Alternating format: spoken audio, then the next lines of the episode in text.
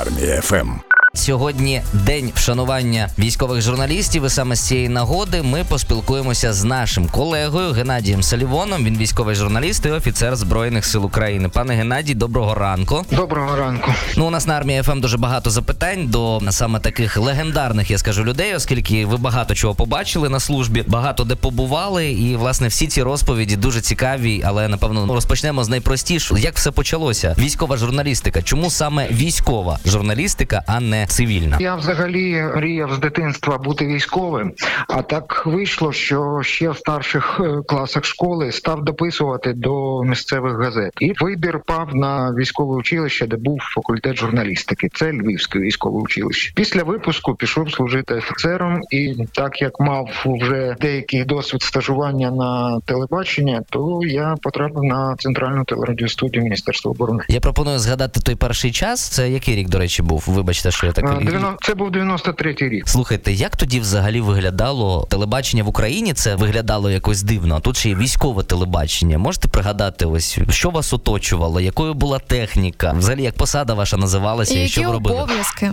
По-перше, оточували дуже хороші люди, які дійсно хотіли створювати військове телебачення. А техніки ну взагалі не було. Перші сюжети монтували на особистій апаратурі. Це був магнітофон і відеокамера Олександра Дріза. От, е, Це був перший редактор військового телебачення. Монтувалися у нього на кухні. Потім змонтовані сюжети відносили на УТ-1 і вони їх ставили в випуски новин. Це були сюжети просто про буденність е, українського війська. А наскільки зараз от вдосконалилась служба у військових змі в порівнянні з кінцем 90-х років? Ну я думаю, що тут колосальна просто різниця зараз відчутна. Різниця дуже велика. По перше, військове керівництво усвідомлює потребу в існуванні військових змі, зокрема військового телебачення, військового радіо. Тоді, 90-ті роки, взагалі дуже часто можна було почути від командування. А навіщо нам взагалі військове радіо, військове телебачення? Раніше без цього обходилися. Нам газет вистачить. Це виглядає, знаєте, як раніше на конях ми конницею воювали. А навіщо нам танки чи бронемашини? Так виглядає, Ну, наче так. таким чином. Ну а загалом ваша перша місія закордонна була якраз службою журналістом в миротворчій місії, тоді ще в Югославії. Страшно було їхати. Якщо точніше, то саме в Боснії на початку не було страшно, бо я не усвідомлював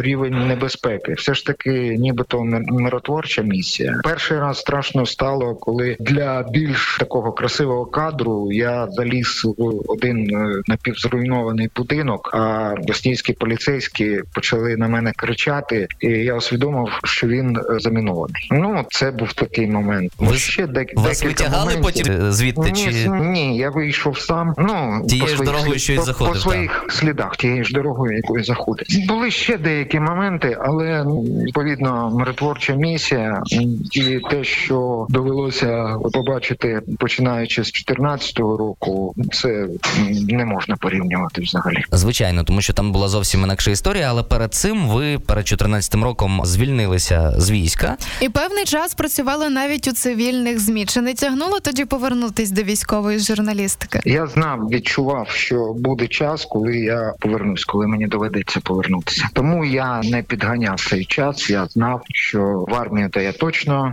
повернуся, і в 2014 році я повернувся в армію, але не журналістом, а перекваліфікувався на протитанкіста. І коли закінчився мій термін мобілізації, то тоді вирішив армію не залишати, але повернутися у військову журналістику. Все таки до улюбленої справи тягнуло. Ну а що Да. було складніше? Там у бойових умовах перебувати? Ну якось не, не знаю, чи слово складніше тут доречно. Наскільки принципова різниця між першим і між другим? Що краще сприймалося? Все таки журналістика перемагає, чи така боротьба зі зброєю в руках на фронті? Я б не ставив е, різниці. Знак е, рівності важко поставити, але якусь е, велику різницю. Скажімо так, там ти я командував протитанковим взводом, там відповідальність за людей дуже велика. А тут ти відповідаєш більше за себе і за свій матеріал, за результат своєї роботи. А ось до речі, наскільки навички здобуті вами у бойових підрозділах в різний час допомогли на службі якраз в журналістиці? Скажімо так, ти вже знаєш е, звуки виходів і прильотів, е,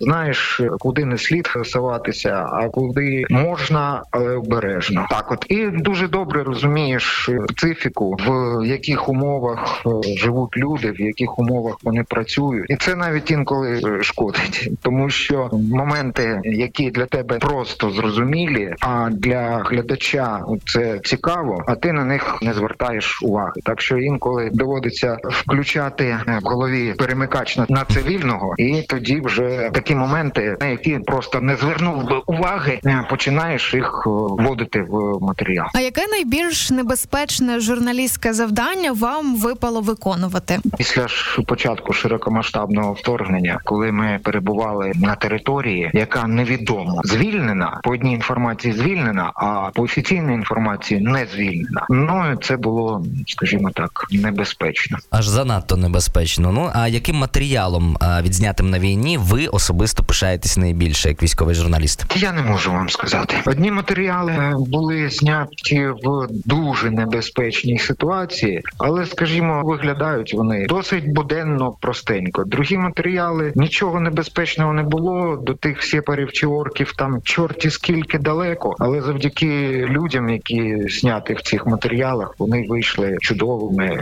і дуже подобались глядачам. Тобто, все вельми ну, ситуативно. Важко, важко сказати. А чи маєте ви можливо якісь забобони, які допомагають робити класний матеріал з війни? Ні, я взагалі не забобонна людина. А є у мене маленький забобон. Так. Якщо щось під час виїзду забув і недалеко відійшов від від бази, там від е, того місця, де ми перебуваємо, працюємо, і довелося повертатися, я подивлюся в дзеркало. Оце єдиний забобон. Але якщо ми вже кудись від'їхали, і це буде заважати справі, чи ми будемо вчасно це витрачати, то я забуду про цей забобон і будемо працювати далі. А кого з українських військових журналістів ви особисто вважаєте найбільшими профі? Ще раз Кого, вибачте, не поч... кого з українських журналістів військових ви особисто вважаєте найбільшими профі, щоб вся Ну, країна я не- знала їхні прізвища? Е, Я не буду відповідати на це запитання, тому що когось одного, навіть двох, трьох назвати це буде несправедливо по відношенню до всіх е, інших, які ризикуючи життям, роблять матеріали з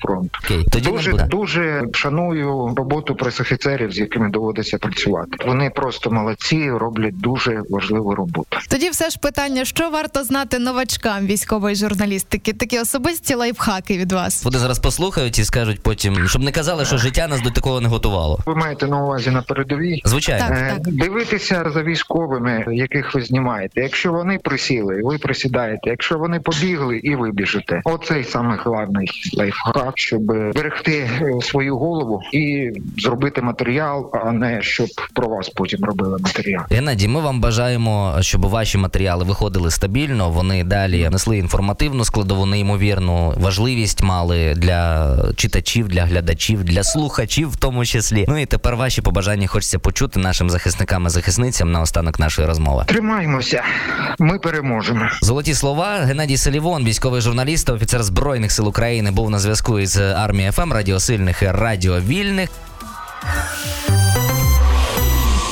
Армія FM.